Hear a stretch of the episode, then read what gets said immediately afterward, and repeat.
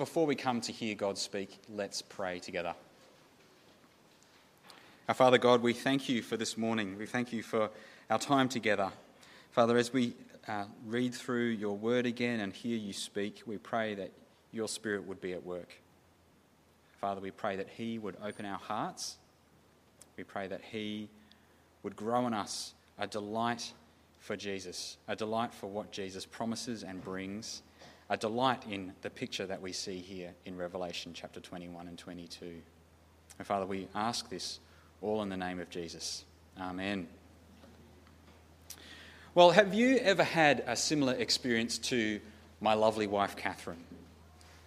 You see, uh, I love hiking. I love hiking. I love getting out there in the middle of nowhere and just walking a long way. But can you believe it? That's not necessarily Catherine's idea of a good time. I don't, I don't get it. I can't imagine why she doesn't enjoy walking for hours in the freezing wind and the blazing sun with a, a load on her back and blisters on her feet, sleeping on hard ground and eating beef jerky for dinner. It's great. I don't get it. But the fact is, uh, when she comes on a trip with me, sometimes she needs some motivation. She needs an inspiring picture of what's ahead so that she doesn't turn around and, and go back. We're just going to sort out the, the hum there. She needs a reason to keep going, a picture ahead to delight in, a picture that will, will give her delight so that she becomes determined. Now, for you, does following Jesus ever feel like you're being dragged on a long hike through rough terrain? Like, like a hard journey? Is a Christian life like that for you? Just a moment.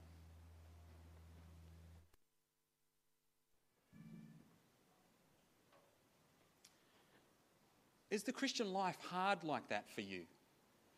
Are there things about the Christian life that make you feel uncomfortable? Are there times you, you feel like you'd be better off not following Jesus, but turning around and going back? Do you ever have doubts that, that what's at the end will be worth all the trouble now? If so, and I suspect that's a lot of us here. If you have those doubts, then Revelation 21 is for you.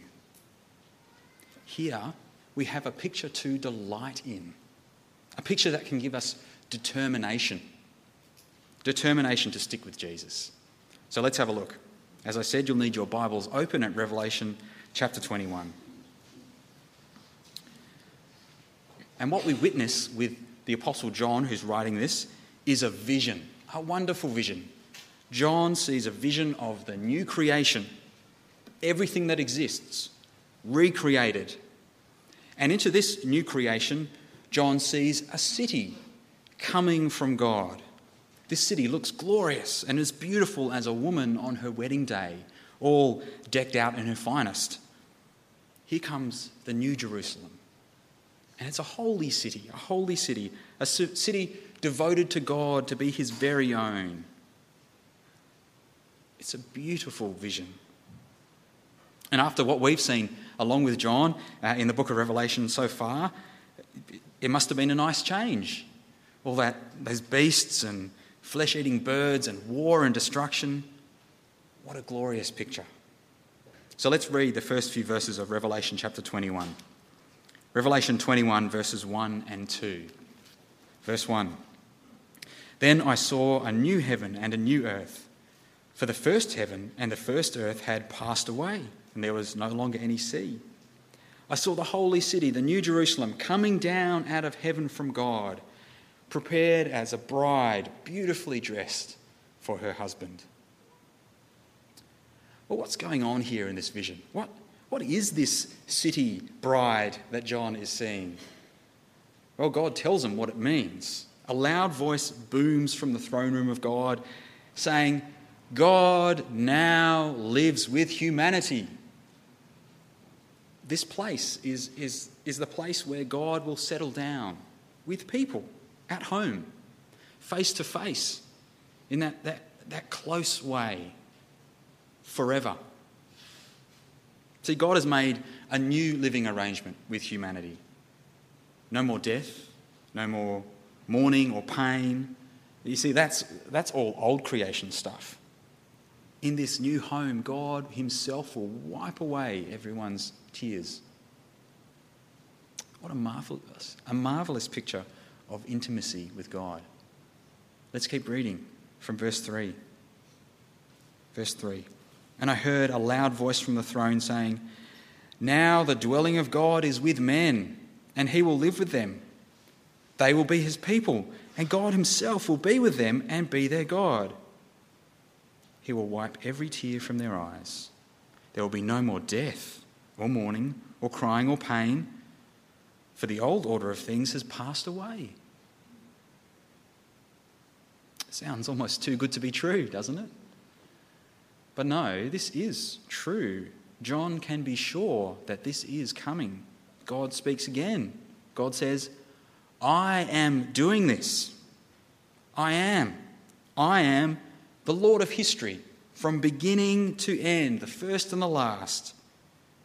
And I'm offering eternal life eternal life for free to anyone. Or to anyone, that is, who trusts in Jesus and sticks with him. Because God says, not everyone will get to enjoy this new creation life. It's only for those who overcome. Overcome. Now, the book of Revelation is, has told us how to overcome and what that means. It, uh, back in, in chapter 12, we hear that those who overcome are those who resist Satan and his schemes. Resist Satan and his schemes. Those ones who, who stick to Jesus to the end, they overcome. You see, Satan's out there and he's, he's trying a lot of things to stop people being with God. Right? He, Satan tries to scare people away from Jesus with persecution. And Satan tries to trick people away from Jesus with false teaching. And Satan tries to he tries to lure people away from Jesus with the temptations of immorality and, and idolatry and worshipping false gods. But Satan, he can be overcome by trusting in Jesus' blood. That blood that, that Jesus shed to pay for sin. If you trust in that blood, then Satan's accusations have no weight. He's got nothing on you. You're clean from sin. He can't stop you being with God. By holding on to Jesus, by obeying Him, by saying, I'm with Jesus, the devil is beaten. And you can live with God. That's how you overcome. By trusting Jesus to the end. That's how you inherit the new creation. And it's only for those who overcome, says God. Because there's an alternative to overcoming. There's, there's the opposite. There's not trusting Jesus, there's giving up on Him. Instead of faithfulness to Jesus, there's faithlessness and cowardice. Instead of resisting temptation, there's indulging in immorality. In, in, instead of holding on to the true message of Jesus, there's believing the lies about Him.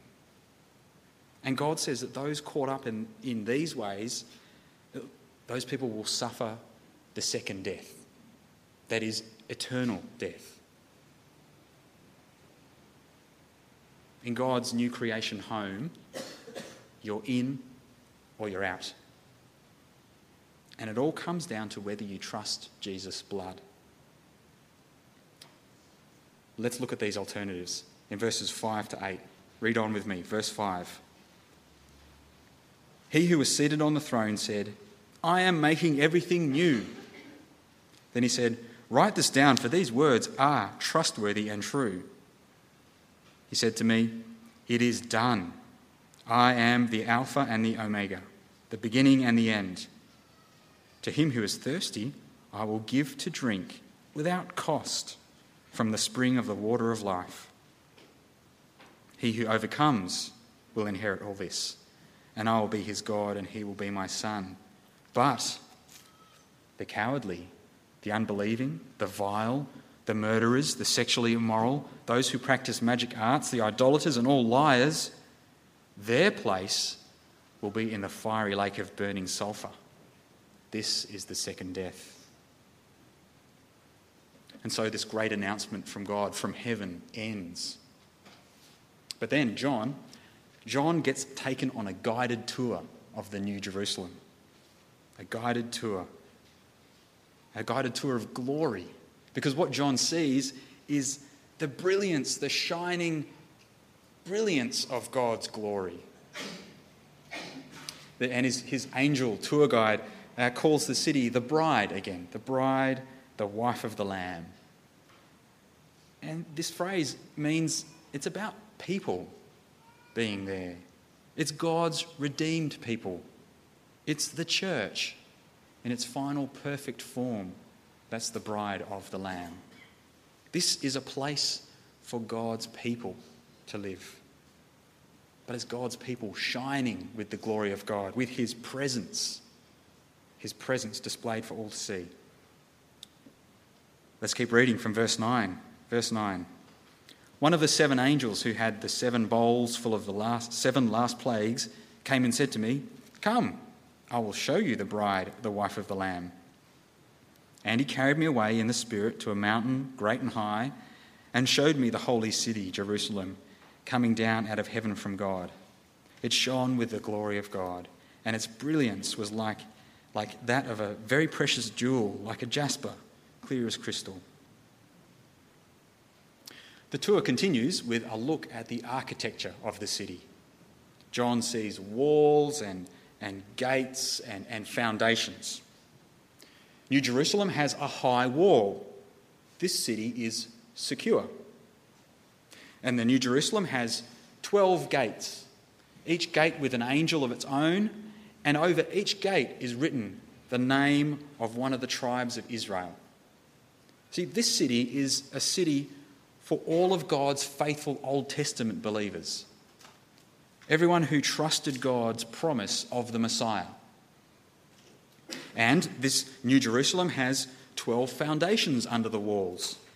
These foundations also have labels. This time it's the names of the 12 apostles of Jesus. You see, this city is also a city for all of God's faithful New Testament believers. It's a secure city, a city for all of God's people throughout the ages, all built on the work of the Lamb. Read, read verses 12 to 14 with me. Verse 12 It had a great high wall with 12 gates, and with 12 angels at the gates. On the gates were written the names of the 12 tribes of Israel. There were three gates on the east, three on the north, three on the south, and three on the west. The wall of the city had 12 foundations, and on them were the names of the 12 apostles of the Lamb. The tour continues. The angel uh, takes out his measuring tape and starts sizing up the city. And he's doing that to demonstrate something to John. He's, he's showing John that this city is the right home for God and his people. The very shape and construction of this city shows that it's, it's custom built, it's, it's tailor made, it's the perfect fit for God to be with people. And it turns out it's, it's a big, beautiful cube. A cube. Now, this cube reflects the design of the Holy of Holies in the Old Testament temple. The Holy of Holies was the, the innermost part, the inner, inner sanctum where God dwelt on earth. And this, this place in the middle of the temple in the Old Testament was a place only one man, the high priest, only one man could come once a year. The book of 1 Kings in chapter 6 in the Old Testament tells us that this Holy of Holies, this holy place, was a 20 foot cube. That's where God dwelt on earth. That's where one man went in once a year to worship God. And that Old Testament Holy of Holies, well, that's just a tiny reflection of God's new dwelling place. This cube that John sees is 12,000 stadia to a side. That's, that's over 2,000 kilometres in our measurements. But it's the number 12 in this measurement that rings bells. It's the number 12 representing God's people. This is a massive space, and it's all designed to hold God's people. It's a holy place, perfectly sized for God's people, with enough space for all. And it's beautiful. It's beautiful. The foundations of the wall are encrusted with jewels. But they're not just there to make the city look beautiful. Again, there's, there's another reference to the Old Testament temple with these jewels. You see, in the Old Testament, the high priest wore a breastplate with 12 precious stones on it. And on each one of those precious stones was carved one of the names of the tribes of Israel. So the, the high priest would put this breastplate on with all his other garb, and he would come into the Holy of Holies. And as he came into the Holy of Holies, it was like he was bringing the names of all of Israel's tribes into God's presence. It was, it was like all of Israel was worshipping God along with him. But now, in this city, this new Jerusalem, these precious stones with the names of the apostles, these precious stones hold up the whole city. The whole city. God's people worship God everywhere in this city, all the time. Not just one man once a year, everyone, all the time. So, on this guided tour of the city, the architecture is saying here is a place for all God's people to be in His presence, continually worshipping Him. It's beautiful and it shines and, and it looks lovely, but moreover, it's a place where God lives with His people. It's a place where God's people worship Him. It's a perfect fit. Let's see the angel measuring up in verses uh, 15 to 21. Verse 15 The angel who talked with me had a measuring rod of gold to measure the city, its gates and its walls. The city was laid out like a square, as long as it, is, as it was wide. He measured the city with the rod and found it to be 12,000 stadia in length, and as wide and high as it was long. He measured its wall, and it was 144 cubits thick by man's measurement, which the angel was using. The wall was made of jasper and the city of pure gold, as pure as glass. The foundations of the city walls were decorated with every kind of precious stone. The first foundation with jasper, the second sapphire, the third chalcedony, the fourth emerald, the fifth sardonyx, the sixth carnelian, the seventh chrysolite, the eighth beryl, the ninth topaz, the tenth chrysoprase, the eleventh jacinth, and the twelfth amethyst. Whew. The twelve gates were twelve pearls, each gate made of a single pearl.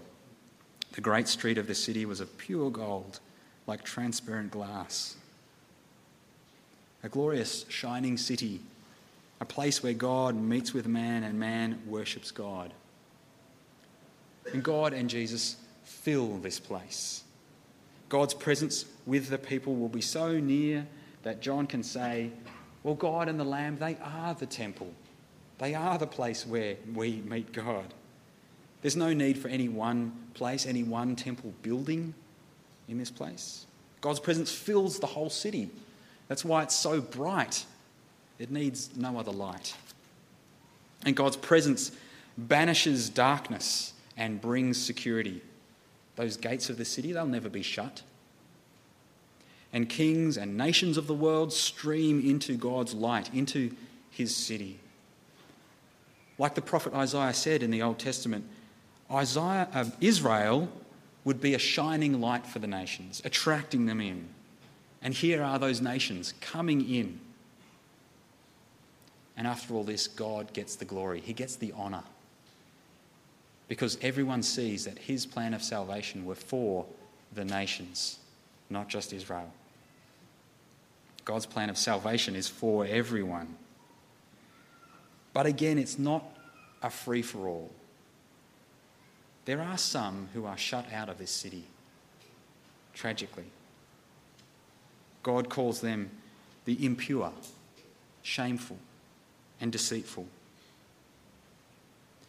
This is language, again, that describes people who don't stick with Jesus. You see, the impure, well, they haven't washed in the blood of the Lamb, they haven't been cleaned of the impurity of sin.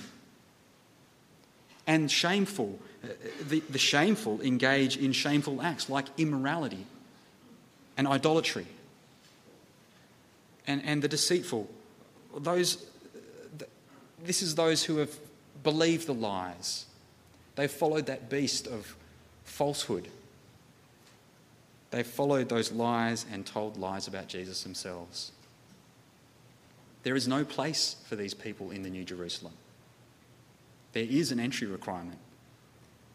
Your name must be in the Lamb's book of life, the Lamb's list of his people.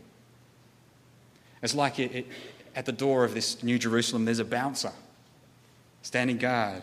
He's got a list and he's asking you, Are you with Jesus? There is an entry requirement.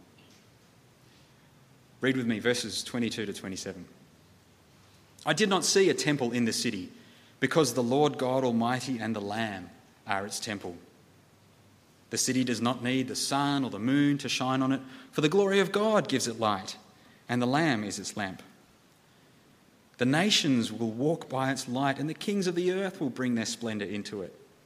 On no day will its gates ever be shut, for there will be no night there.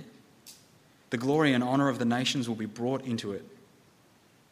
Nothing impure will ever enter it, nor will anyone who does what is shameful or deceitful, but only those whose names are written in the Lamb's book of life. And finally, on his guided tour of the city, John sees that this is a place of life. Life. Like the Garden of Eden, but even better a place that will never be ruined by sin again. The curse from, from way back at the beginning of, of the Bible, Uh, from Genesis chapter 3, that curse will be gone forever. No, no more sin, no more decay, no more death. And what will God's people do in this wonderful, eternal garden city? What will God's people be doing, filling their days with? Will they be lounging around in white dresses, playing harps, no, no. There's a God to serve, there's a new creation to reign over, there's a celebration to be had with the Lamb. It's worship that they will be doing. Serving God, loving Him, and enjoying life with Him. That's what Jesus' people will do. So, this is the new creation where God lives with people and people worship him. Let's read the rest of this passage from verse from chapter 22 and verse 1. Then the angel showed me the river of the water of life, as clear as crystal, flowing from the throne of God and of the Lamb, down the middle of the great street of the city. On each side of the river stood the tree of life, bearing twelve crops of fruit, yielding its fruit every month, and the leaves of the tree are for the healing of the nations. No longer will there be any curse. The throne of God and the Lamb will be in the city, and his servants will serve him. They will see his face, and his name will be on their foreheads. There will be no more night. They will not need the light of a lamp or the light of the sun, for the Lord God will give them light.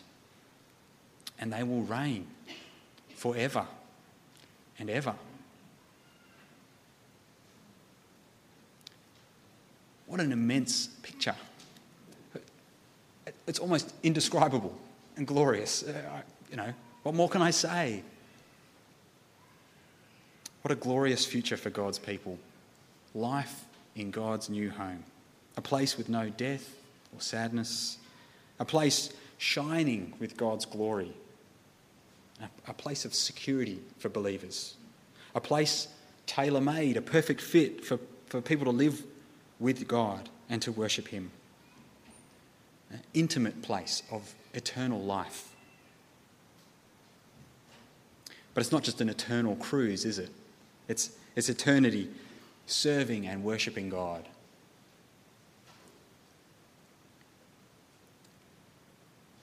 But we've also seen it's, it's only for those who overcome, only for those who trust in Jesus' blood and stick with Him those who keep going. This is a passage that gives motivation. And the first people who read this and heard this, the, the believers in the first century church, they desperately needed motivation. Facing persecution, false teaching all around them, infiltrating their church, the lure of, of sexual immorality and idolatry from their pagan culture around them. All of these things threaten to stop them trusting Jesus. Here, John's vision shows them if they stick it out with Jesus, one day they will be home in the new creation. Without persecution or lies or, or sin, without death. And best of all, with God. Enjoying full and open relationship with Him, face to face, worshipping Him forever. What a glorious future for that church. John's vision gives the first century church motivation to overcome if they keep going, it will be worth it. Well, if the first century church needed to hear this, friends, don't we? All the more. Brothers and sisters, we need that same motivation. Persecution, false teaching, immorality. The same dangers are here with us in Sydney 2016. It's, it's not easy to stand up, is it? And say, I'm with Jesus. It's not easy to call out false teaching and, and, and, and say what it really is lies about Jesus. It's not easy. It's certainly not easy to be the voice in our society saying God actually has standards for sexual morality. That's not easy, is it? Do you feel the pressure? The pressure to give in and, and give up? Or maybe you just feel a sense of tiredness in the Christian life. Maybe you feel disappointment with God. Or maybe you're feeling attracted and wooed by worldly comforts. Friends, these are dangers that threaten to keep us outside of that new creation. These are dangers that threaten to, to sap us of our energy to follow Jesus. And so we'll be kept outside the walls of that glorious city, away from God. So we need to see this vision with John. We need to hold on to it. And we need to be blown away by it. We need to be motivated. It comes in two ways, I think. We need to delight in this picture, just to enjoy it and love it. We need to delight. And we need that delight to, to grow in us a determination, a strength of will to keep going. Delight and determination. First of all, delight in this God will live with you. God will live with you. God wants to make this eternal home a perfect fit for you and Him. What an incredible thing. It should fill us with wonder. Throughout the timeline of the world, from the days of Eden through, through the, the whole history of Israel, through to the Saviour Jesus and His church, God is working all things so that He can make a new home with you, with all of you. All of that so that you and I might live with Him. This thought should be our number one joy. Uh, more than anything else, God wants me with Him in eternity. Let's delight in it more and more. Let's, let's take time to just enjoy that thought. Let's think about it. Let's talk about it. Let, let that delight kind of come out of you in your speech with people here at church, but indeed with people outside these walls. People who don't know this picture yet. Do you delight in this picture? What else could be better? A free offer of eternal life with God, where all the problems of this life are gone. What better off is there? What better, uh, better offer is there? Friends, we can't be lukewarm towards Jesus. We can't be half and half when this offer, this vision is there before us. And friend, if you're not a Christian here this morning, What more could God offer you? What more could there be? What better thing could there be than this new creation? You can be in this delightful place. Turn to Jesus, follow him, and you will be there. Stop looking for security in this world. Find security in that forgiveness that Jesus' blood brings. Let's delight in this picture. And secondly, friends, we need to be determined. We need to be determined. This vision says, keep going, it's worth it. We need that determined attitude in all of life. We need a mind that remembers, I will be there in that new creation because of Jesus' blood. So when persecution makes you feel like a fool, remember you, you will live secure with God in the new creation. When false teaching comes along and you feel a bit attracted by that, or you feel embarrassed by what the Bible says, beware. There is no place for falsehood in the new creation. When you're tempted just to give in to sin, whether it's sex or money or, or anything but Jesus, think of the eternal enjoyment that God is offering you in the new creation. God offers you infinitely more than anything in this life. We'll need to be determined. We are made to worship God, and we'll need to be determined to worship Him. Let's replace every idol in our lives with obedience and love for Jesus. See, worship isn't just how, about how we sing or pray or how we meet together here in church. That is a part of it, yes, but worship is the way that we fight the devil every day. They say uh, uh, the best defense is a good offense, so let's go on the offense to overcome the devil. Let's trust and obey Jesus. That's our best offense. Fight persecution, falsehood, and temptation with faithfulness to Jesus. Determined faithfulness. It'll be worth it. You might feel like giving up. You might feel like giving up now. Maybe, maybe you already have. Maybe you no longer call yourself a Christian. Friend, I pray that John's vision will reignite your heart and give you new determination. One day you could be standing there looking God in the face in his new home, clean, beautiful, secure. Friends, keep going. It is worth it. Let's pray. Father God, Almighty God, we ask you now that you would give us a clear vision and ignite our hearts.